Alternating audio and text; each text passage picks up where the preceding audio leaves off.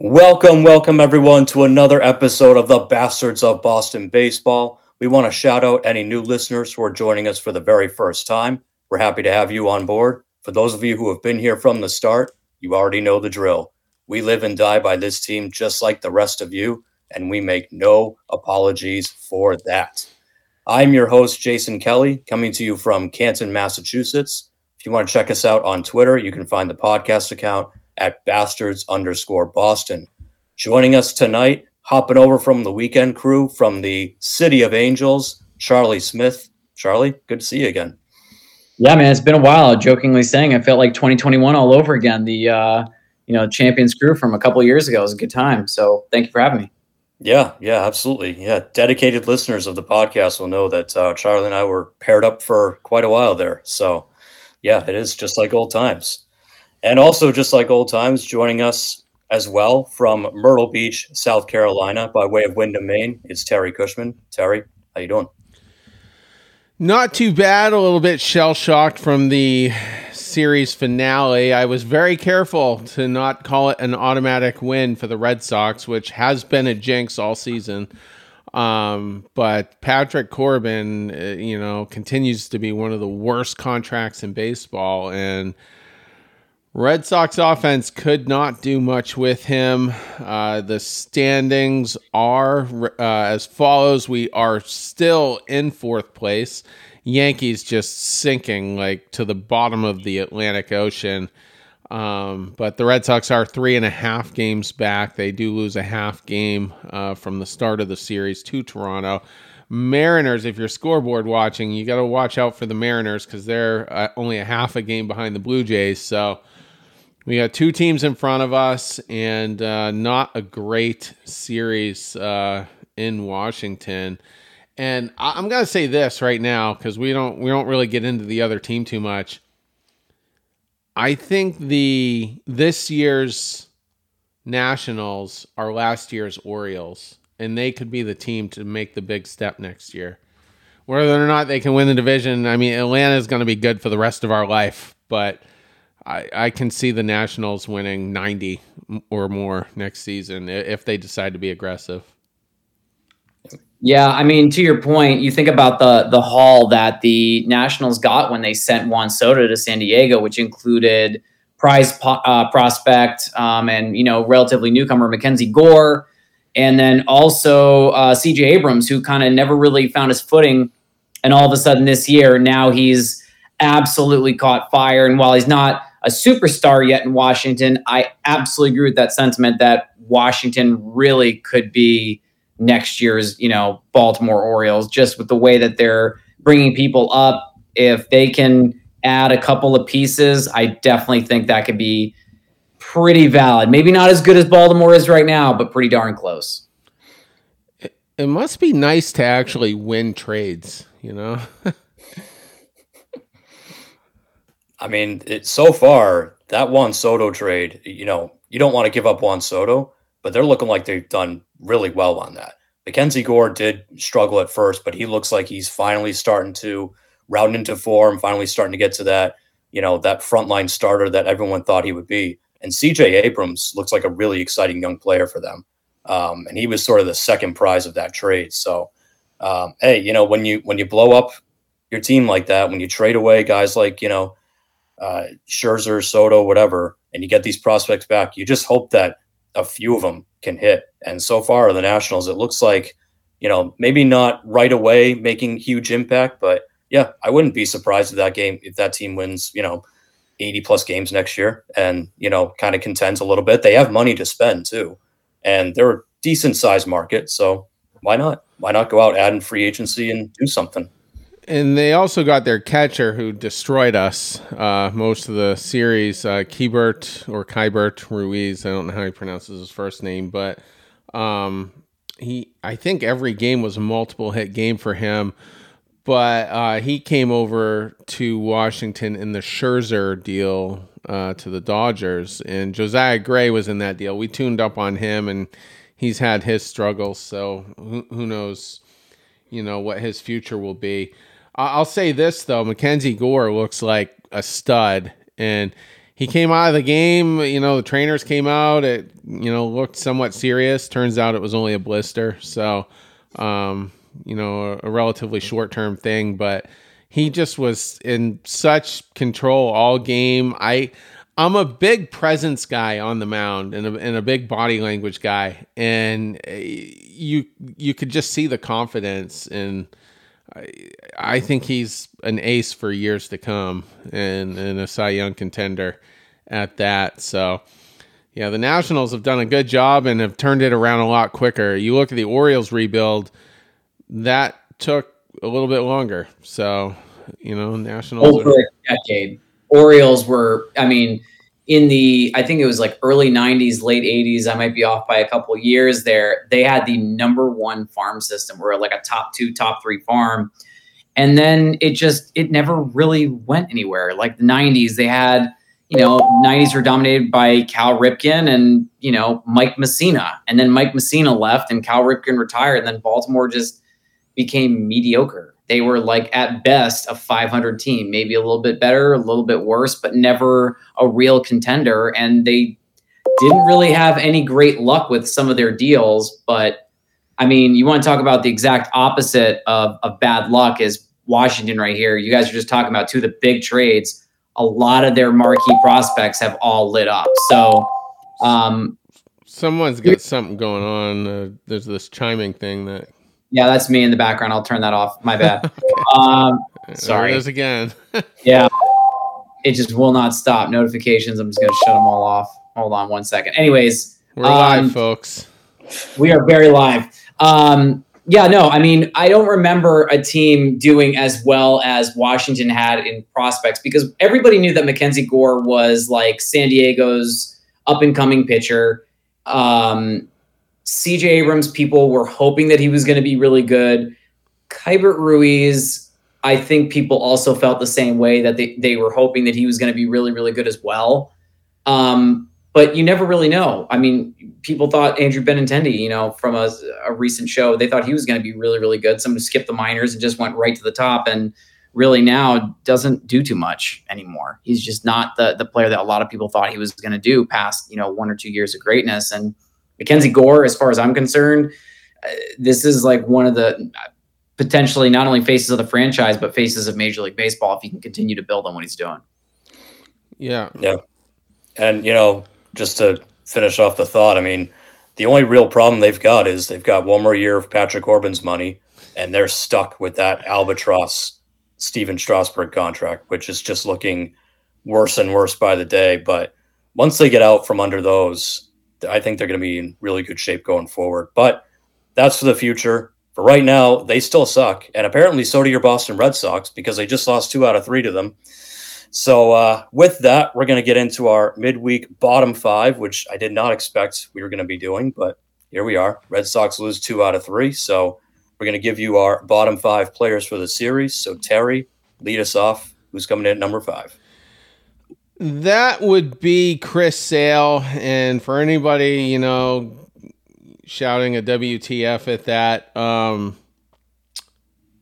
he didn't really cost us the game, but there, there's a lot to be concerned with, I feel like, with him. And his next start will be kind of interesting.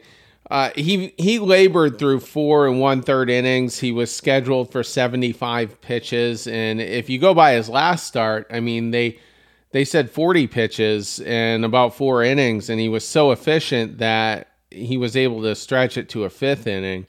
This time, the exact opposite. He was not efficient at all. Only gave up two hits, but he, he uh, walked three, only struck out two. Command was a big problem uh, throughout the start.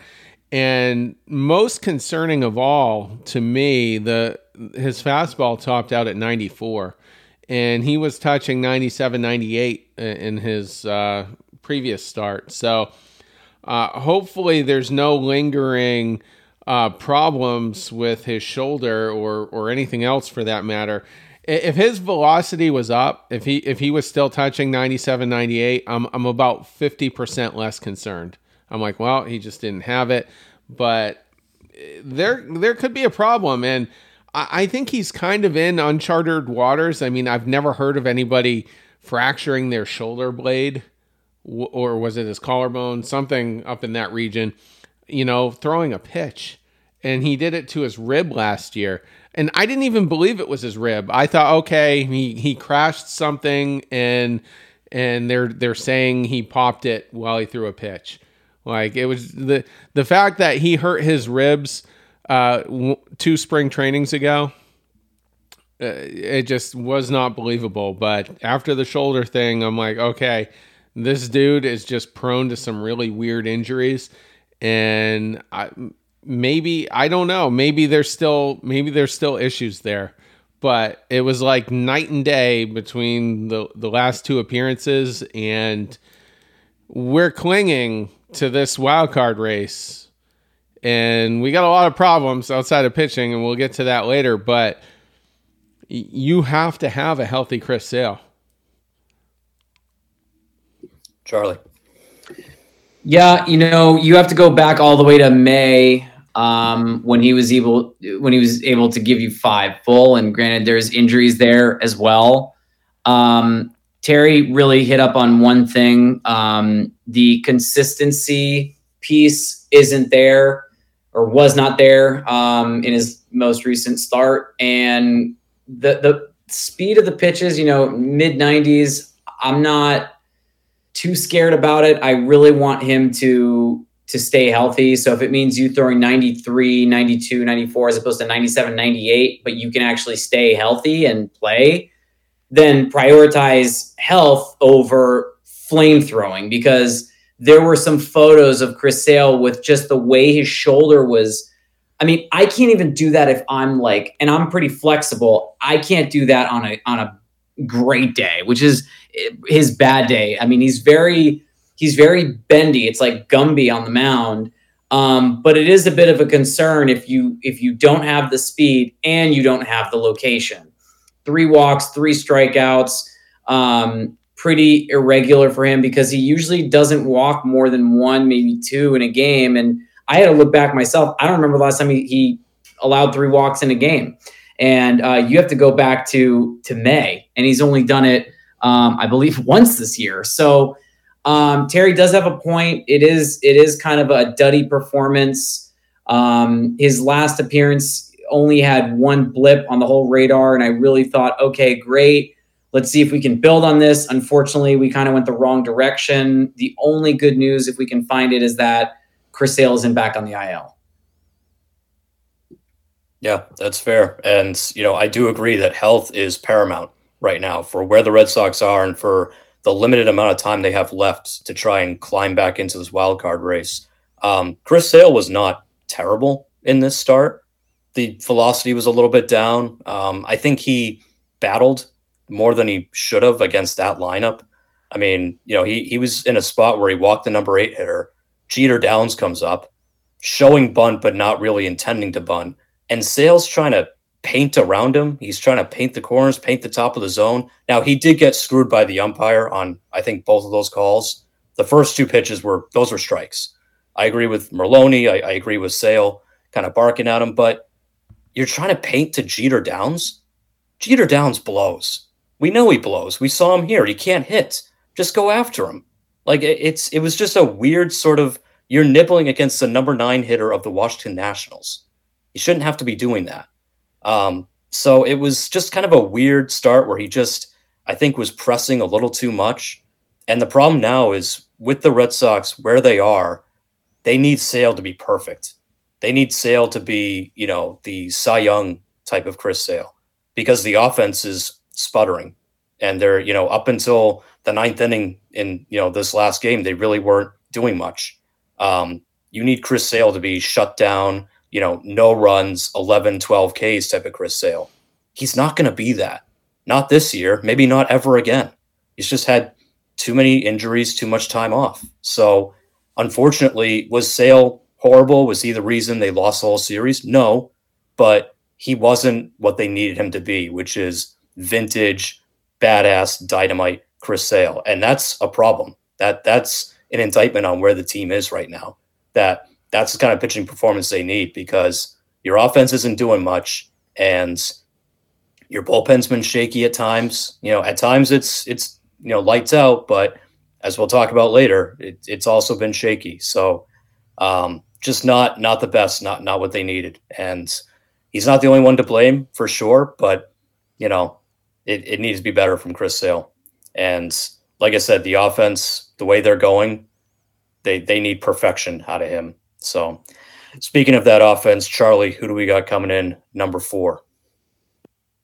Number four is Mr. $300 million man, Rafi Devers. Uh, Devers had a an abysmal series, just one for 10. His only hit was uh, an absolute missile happening today, which is great. But I mean, one for 10 is not going to cut it when your team is, as Jason just talked about, struggling offensively. And, you know, we're playing catch up. I mean, third game of the series, we're down nine to one, and we're just praying to try to make it a game and we made it 9 7 and then ended up blowing it.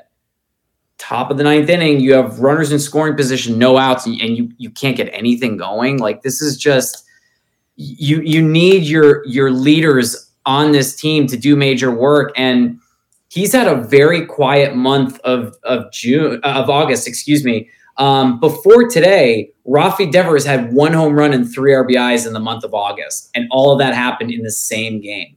He's been a zero, which is insane to say. I love Rafi Devers. I will always be in his corner, but you have to call it out when it's not working. And this, it's something's not working this month.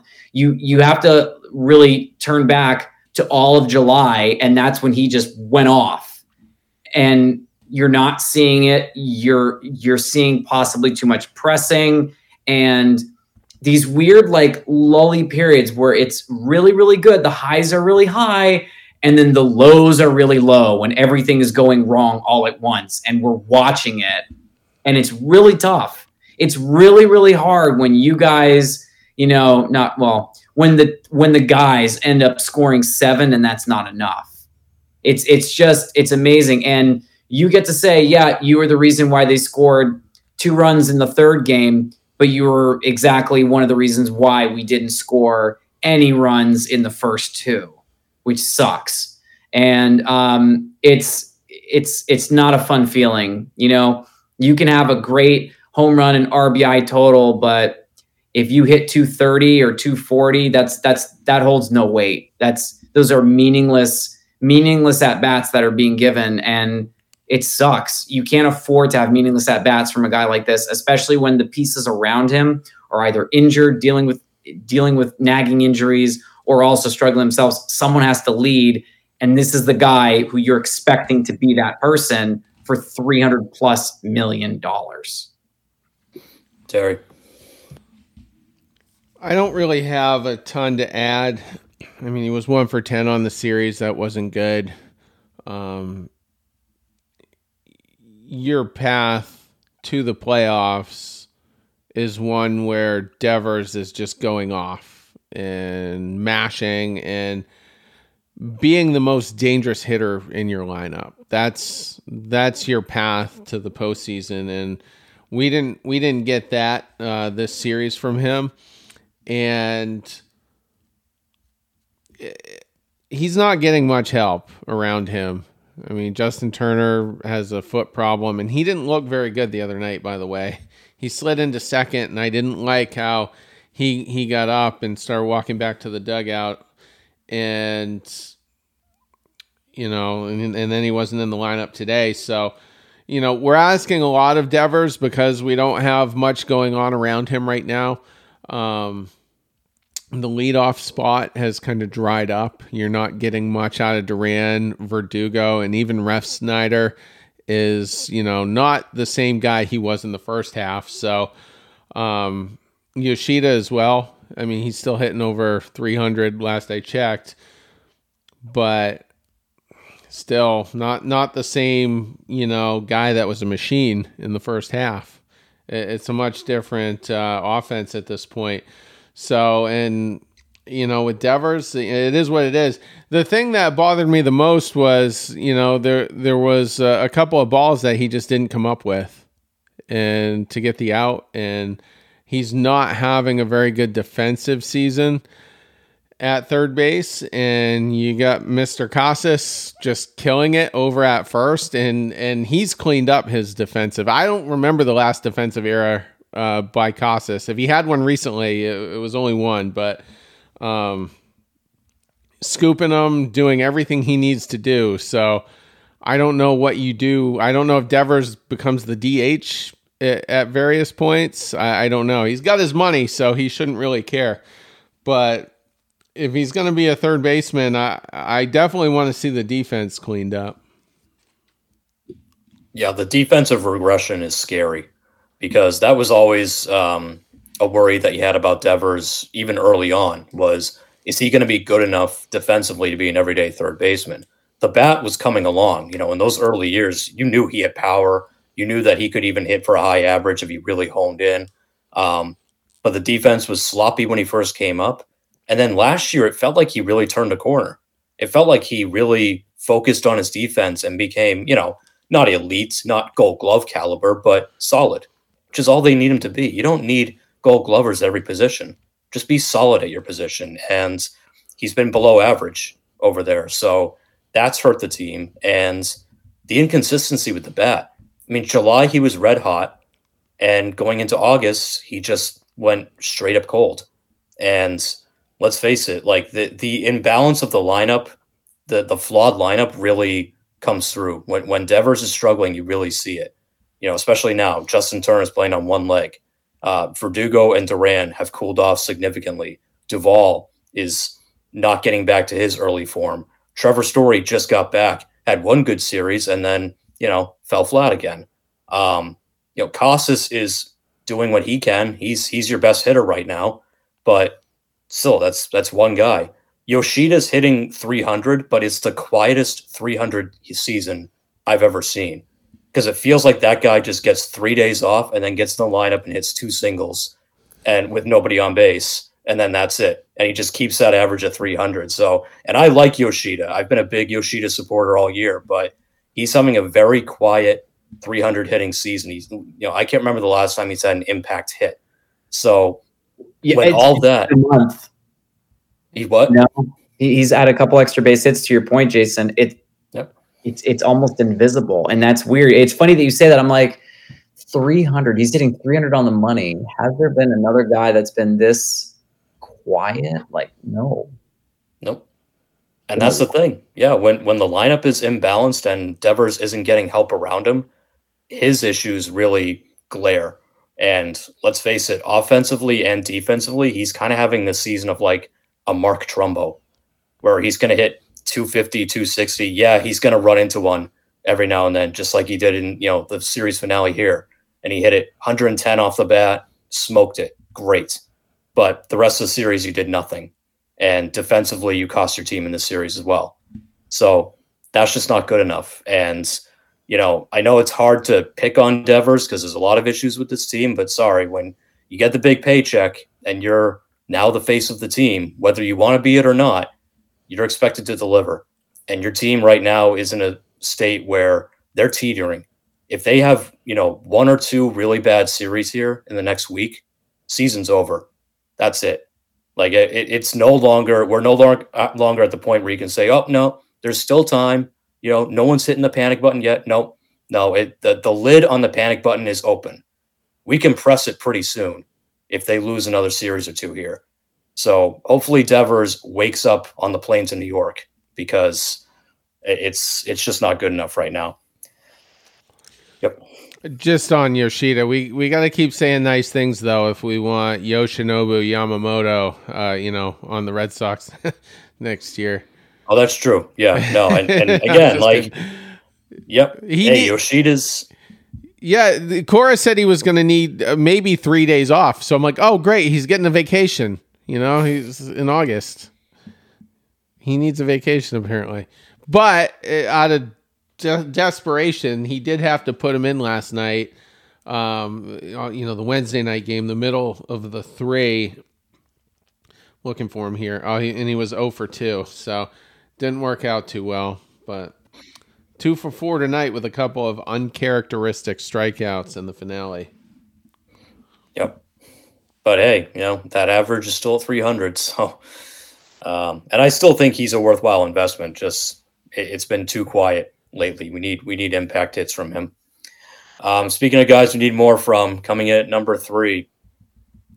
Terry, who do we got?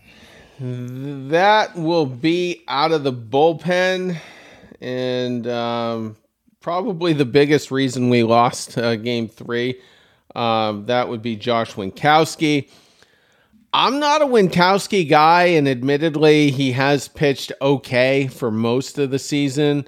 Um, he's also one of the highest utilized relievers in Major League Baseball. Uh, going into yesterday or the day before, he was tied for first in the most innings, which is like 60 something at this point. I just.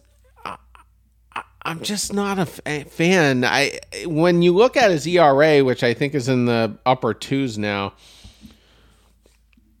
it, it feels like it should be much higher. And it just comes down to whether or not he can locate that slider. If he can't locate it, he's prone to walks, and they're just going to start sitting on his fastball, and then he gets crushed.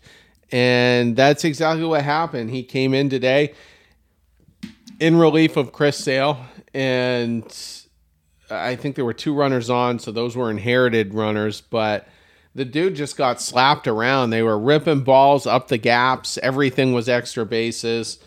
Uh, his final line for the day was um, just two thirds of an inning pitched, four hits, uh, three earned. So he didn't walk anybody, but he wasn't uh, he wasn't missing many bats either. And he's a guy going forward. I mean, we're kind of in uncharted territory with him. Lots of innings here, and we're going to be facing some good teams with some good analytics and I just I'd be nervous if he ends up being you know the seventh inning guy going forward. Charlie. Well, I mean, it's it's interesting because we talked about this pre pre show before we went uh, you know live, and um, it's a very disappointing, uncharacteristic performance for Winckowski. Um, to be completely honest, I don't want to say, yes, let's panic right now. But Jason already kind of talked about the fact that we keep losing series or we lose another series. I honestly think the panic button should have been pressed a while ago. I really, really do. Players aren't coming back when we thought they were coming back. Some players aren't coming back at all. I now have to eat crow on the fact that Adalberto Mondesi, who looked like things were finally starting to turn around is now done for the third time this year. He can't seem to get it right, which is really, really frustrating. But I don't want to harp too much on Winckowski because you have to look back to, you know, beginning of July, end of June for his last real clunker. So I think it's just a real unfortunate. This was a bad appearance and everyone else did bad too. And that's that's all I want to say about him because, you know, he's been lights out this month. He's been good, and admittedly, we've seen more of Josh Winckowski this season than I think any of us expected to. Um, you know, with Schreiber getting hurt early on, he was thrust into that seventh inning role because, look, they just needed arms. They needed someone to come out of that pen and prove they could do it. And Winckowski early on was doing that. Um, then Chris Martin got hurt for a while. All of a sudden, Winckowski became your eighth inning guy, which is a lot of pressure put on him from a guy who – was trying to crack it as a starter all, not all that long ago. Now all of a sudden he's being asked to be a high leverage reliever. Um, you know that that game, you know, coming in after Sale, I just again Terry, you know, I kind of agree with you. Like the numbers look good. They do. The, the numbers look good, and you go through his appearances. He has a lot of clean sheets on there. Great, but he comes in today, or he comes into the series finale, faces Joey Meneses, Nationals' best hitter. First pitch just grooves one right down the middle and it gets slapped right into the gap. Both runs score, boom, you know, and and there goes the tie. And now the Nationals are, are up ahead and they just kept firing on him. And it was like, it was just one of those appearances where I go, how does this guy have an ERA under three? I, I don't get it. I, I'm not, I'm not seeing it. I'm not seeing this, I'm not seeing anything electric out of him. I'm not seeing anything that, you know, leads me to believe that he's, he, he strikes fear into any hitters. I think it's just, they kind of know his repertoire at this point. Um, And, you know, they, they just wait to sit on something because he does tend to miss his locations a lot.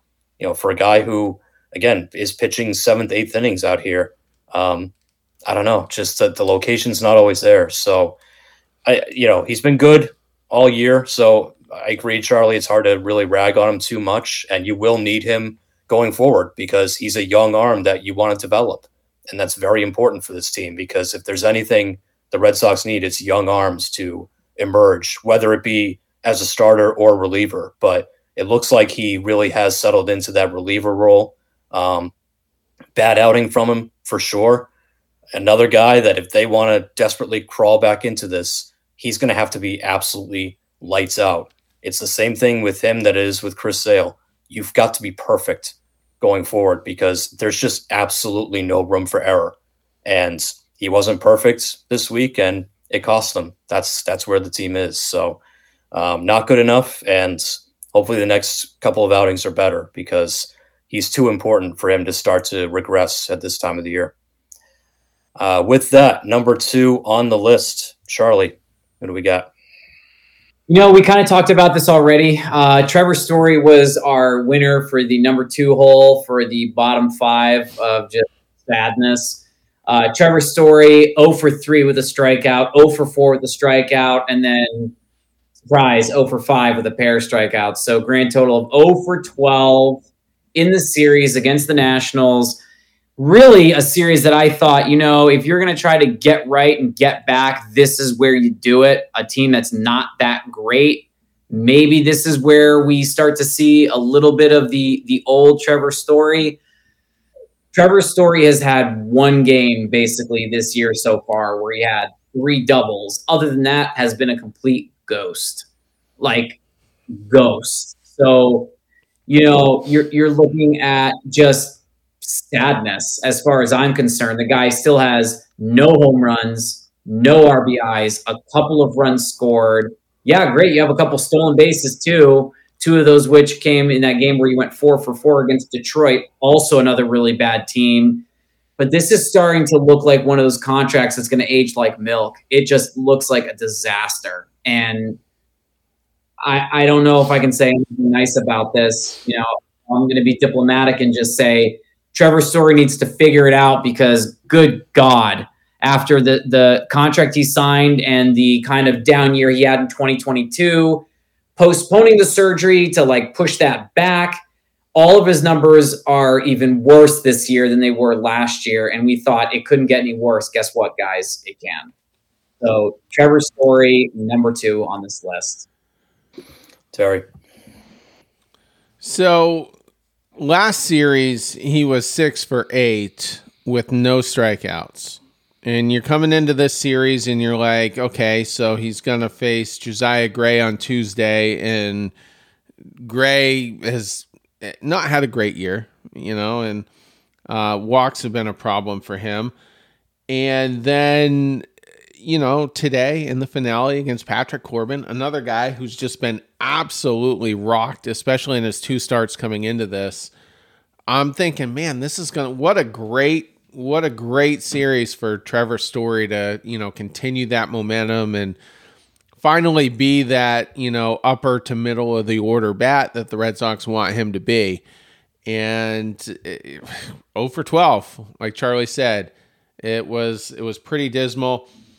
And uh, has he even drawn? A, yeah, he did. He drew one walk uh, this series. None. Well, he was six for eight in the last series. I'm just going back one more. One for eleven. He did draw one walk. All right. You want to see him draw more than that, but um, he, you know, he did get on base a couple other times, but still.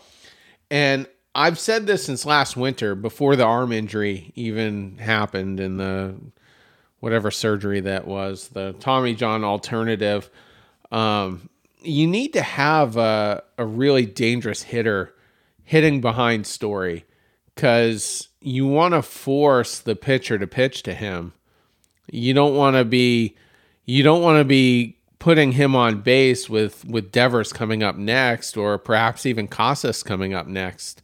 We're so lefty heavy, he's probably going to have a lefty hitting behind him anyway, regardless, but when you're when you're protecting him with Connor Wong, you know, Story's not going to get much much to hit. You know, they're going to be able to pitch around him and kind of eliminate the power threat that he is. So I think Alex Cora needs to be smart about where he places him. And perhaps then you'll see the numbers tick up a little bit, perhaps even the walks, like I was just talking about. And we'll see. But you know, it's it's still a little bit early. I mean, this is a lost year either way. You're just hoping he can contribute and keep this team kind of in the hunt. But um, if we're if we're talking next July that Trevor Story's a bust and he's hitting 228 with a barely 300 on base, I'll I'll jump on board and say, yeah, okay. It, it looks like he's not going to live up to this contract, and I'm the one who wanted it more than anyone. You know, you could. Uh, we had some people no longer with us, but wanted Carlos Correa for 300 million. How how would that have looked? But um but Story was the value guy and and that's what I wanted. So I hope this contract ages better, but it's uh it's been painful. Yeah, it's not up to a good start. Um, you know, the injury this year and then so far since he's come back, yeah, it's been, you know, one series that he was he was good. Other than that, he just kind of looks like the same old Trevor Story to me. I don't understand why people thought Trevor Story coming back, like you're getting this MVP candidate coming back to your lineup. Did you guys not watch him last year? He was bad last year, too. Even though he only played 94 games, he got hurt, but he only hit 16 home runs. 16 homers, struck out 122 times in 94 games, and he hit 238. His first year was bad. And yeah, he got hurt. I understand that, but like his first year, he wasn't good. So I don't know why people expected Trevor Story to be the savior of this lineup. He's no different than Adam Duvall, just a high strikeout guy who every now and then can run into one, and that's it. Do you benefit defensively? Yes, you do. The, the defense is helping, but that's it. That's really all he's giving you so far. So I hope that, you know, I, I hope that he starts to figure it out. I also hope that the contract ages better. Again, like you said, this year, just get as much out of him as you can. Hopefully, he kind of rounds back into form late, can take that into the off season, get fully healthy, get himself prepared, come back next year and be the Trevor story that he was in Colorado. Because so far, it looks like you got just a, a version of him that hits for less power, strike out, strikes out more, plays good defense still, steals bases, but that's it. And, you know, this series should have been a good one for him to really rake on. He faced two lefties. He's a career 304 hitter against left handed pitching. And he just looked lost. And I'm sorry, like, Mackenzie Gore is good. Patrick Corbin is not. Patrick Corbin's a soft throwing lefty who doesn't have much left. Story should have been able to tee off on that guy. And instead, he went oh over 12. It's just like, again, not good enough from one of your higher priced players. Story is lucky that Rafi Devers is now the most expensive player in that lineup because if not, we all eyes would be on him. And yeah, I know he just came back. It's only been seven games, and I hear it all the time. Well, this is essentially spring training for him. Okay, so let's just let him surf on that baggage for the rest of the year. Oh, it's, it's he's still in spring training. Okay, fine. He's still in spring training while we're dipping out of the wild card race. Cool. Just keep giving him excuses, guys. Just give him every excuse in the book because for some reason Trevor Story gets to surf. Like I, I, don't understand it. You paid this guy a lot of money to come in here and be the Rafi Devers protection, to be the guy to hit behind Rafi and you know be a force. Hasn't shown up yet, and I'm not sure it ever will. So we'll see. We'll see what the rest of the season brings us with him, and and what next season brings because you're stuck with him now. But I'm not. I'm not feeling very encouraged from what I see you know, it's scary if people are going to try to make the uh, excuse like, "Oh, this is his spring his spring training." We've already played 120 games. There's 162 games in the year. We have 41 total games left, or 40 games left. We're several games out. We can't afford to have the mentality of, "Oh, this these are just you know spring training. It's okay. It's all right. He'll figure it out." you need to figure it out yesterday. Like before your first day, you need to have it figured out or damn close. I mean, but it's been really confusing with Trevor Story too because it's been yeah he needs more time to nope just kidding I'm ready to go now, and it doesn't really look like you're all that ready if you've had one shot you know flash in the pan game and then everything else has been just like baby soft. It's just we need to see more. That's it.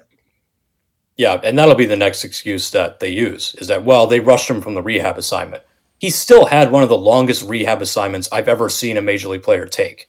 I mean, it was almost 20 days or something, right? It was ridiculous. So don't give me that crap either. He's a professional hitter. He's been in the league long enough. Two extra days in Worcester would not mean that he's, you know, all of a sudden hitting 400 up here. Give me a break. So he needs to sort it out. Just look at the mess right now. I mean, Story can't figure it out with Duran, baseball makes him sad. Apparently, we found out in the last 24 hours.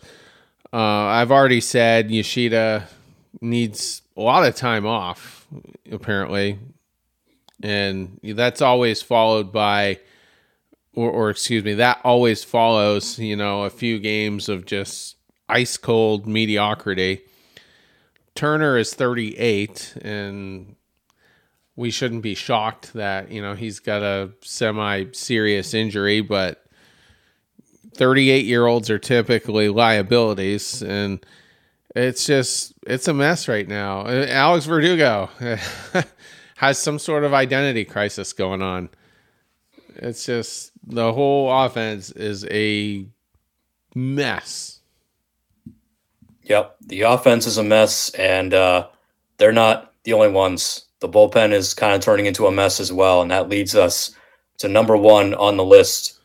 And it's Garrett Whitlock, who has returned from injury again. Um, first relief outing, he looked very good. Velocity was up, everything was fine. Come to this series, he comes in in relief, pitches one inning, and gets absolutely tattooed by, again, a very bad Washington Nationals lineup. Gives up two bombs the velocity was down by at least two to three miles per hour.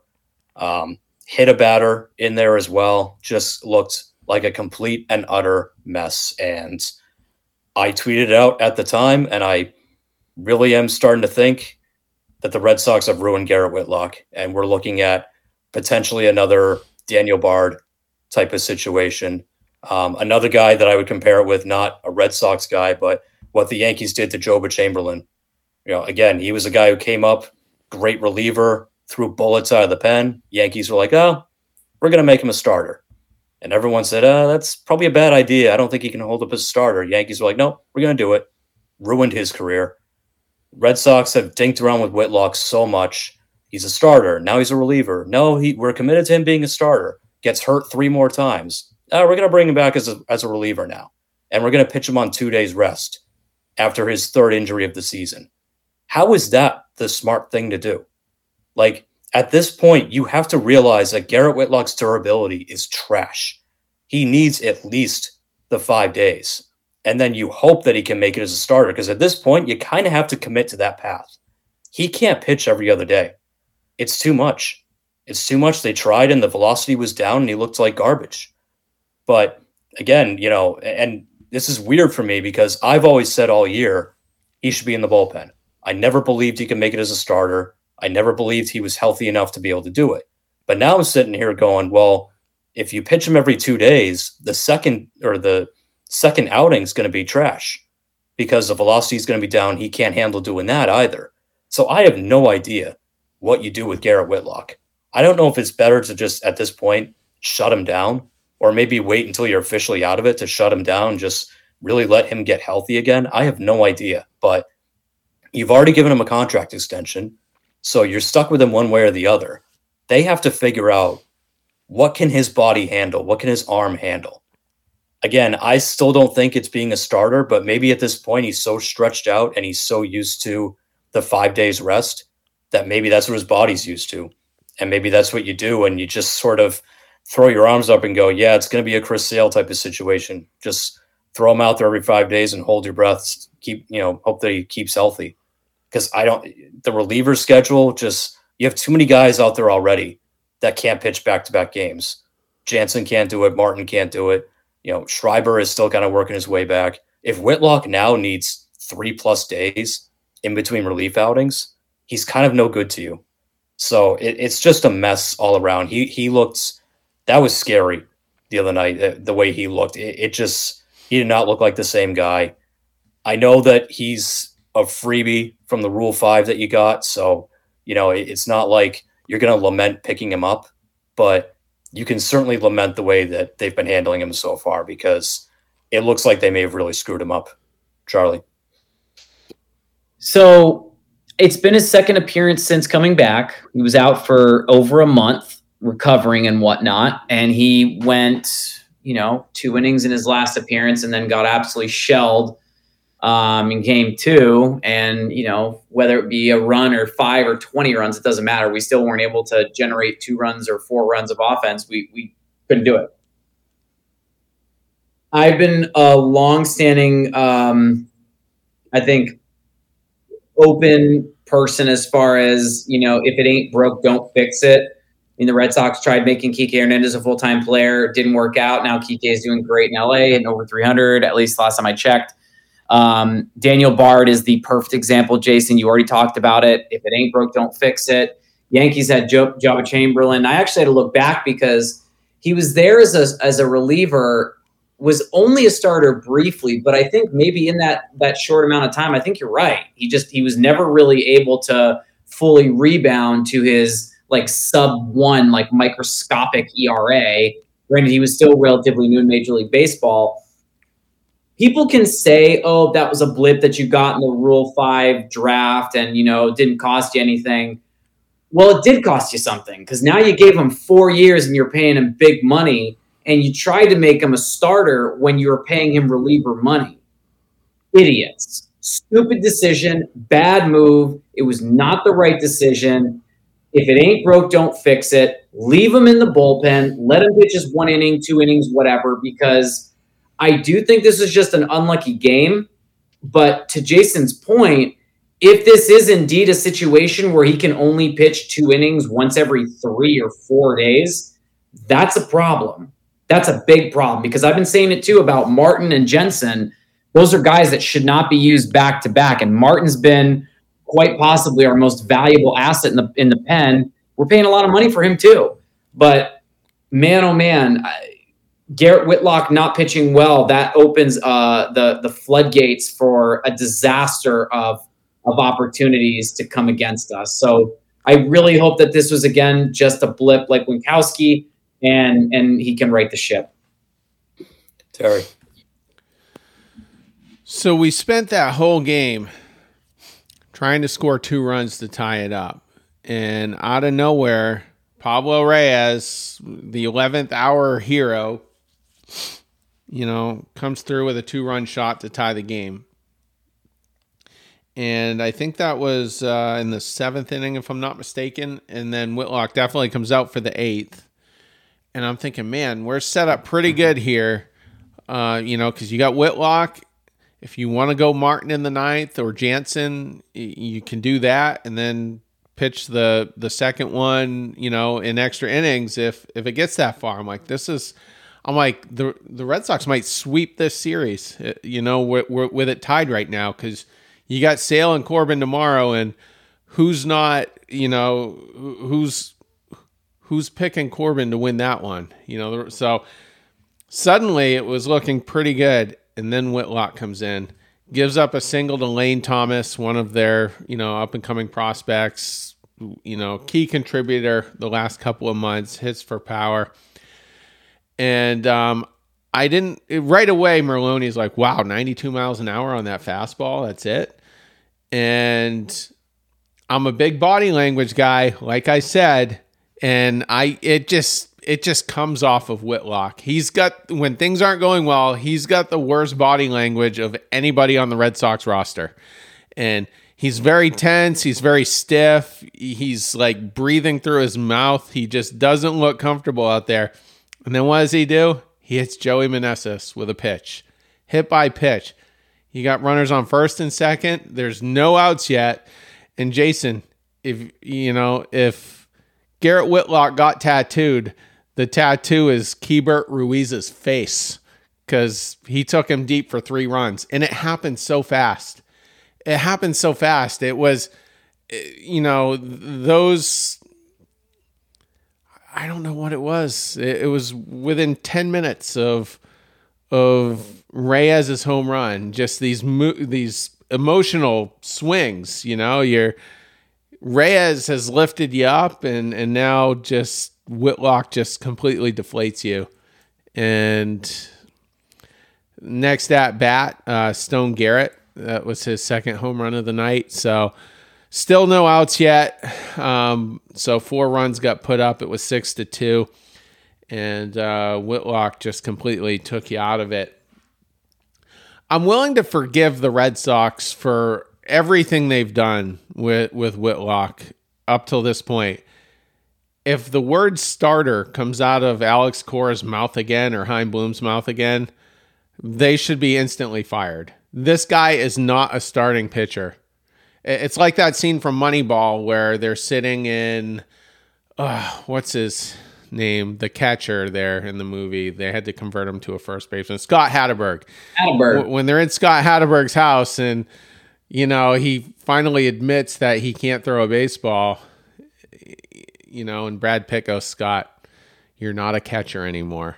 Well, if if Whitlock is sitting on the couch, Brad Pitt would tell him, Garrett, you're not a starter anymore. You're going to the bullpen.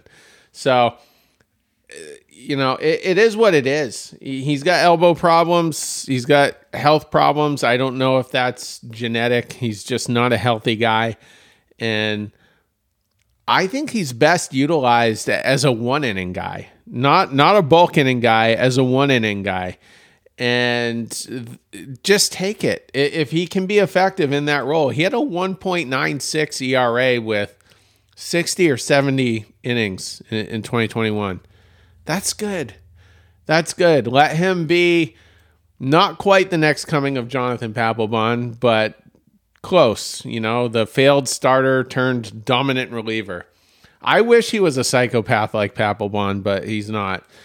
Um, but that that's who he is, and don't mess with it. Don't mess with it. This season, we we got a slim shot at making the playoffs, but it's not gonna. We're not going deep if we get in there. So it's not worth messing up anybody's careers here to to get tossed early or to not even make it at all. So stop messing with it and we'll see in the coming days. Is, he injured? I, I mean i'm concerned. His velocity was way down and he only had one rehab start back or, or rehab appearance i should say.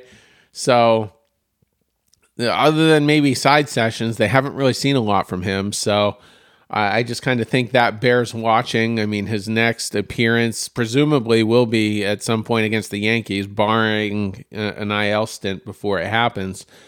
Uh, you know, we'll see what the command looks like, the velocity. That's not a scary lineup as long as Judge isn't, you know, one of the next three guys due up. So we'll see. Sale won't pitch. He's going to pitch against the Astros, which. Um, probably the worst team he's ever faced. So, but he bears watching as well. Not not a good not a good series for Red Sox pitching. And we didn't talk about Pivetta, but he was terrible. Only four and a third, walked three, four earned runs. You know, he's back. You know, Nick Pivetta, the failed starter, is back. And he probably needs to go back into that bulk role with an opener in front of him if if you want to maximize everything you can with him. Yeah, a definite step back for both Red Sox pitching and particularly the offense. The offense uh, struggling was was glaring, even though they put up bulk runs in in the last game. But it all kind of happened, you know, in one swing, to be honest. But yeah, the pitching still took a step back as well um, Whitlock, Winckowski, uh, Chris Murphy, who we didn't mention, but he had a bad outing as well. He's been one of your better young arms to come out of that pen and took a step back as well. So definitely um, not the right time for that to be happening. He thought uh, that's where they are, and we'll see how it goes going forward. But that that window on the window for the Red Sox shot at a postseason berth is rapidly closing and uh, might be fully closed by the time we we meet up again next week. So we'll see. Uh, with that, we're gonna wrap up here. Uh, keep an eye out for our Bastards series prediction show. We'll be predicting the Yankees series this weekend. That'll be available for your PM commute. And then we'll have our Bastards Roundtable episode coming out on Friday. Uh, we'll be talking some some Rays. Not not not all things going great in uh, in Tampa. So bad as things are here, it's looking a little worse in Tampa these days. Uh, so that'll be coming out, and then of course the weekend crew will have you guys on Monday to recap the Yankees series. So until then, everyone, take care.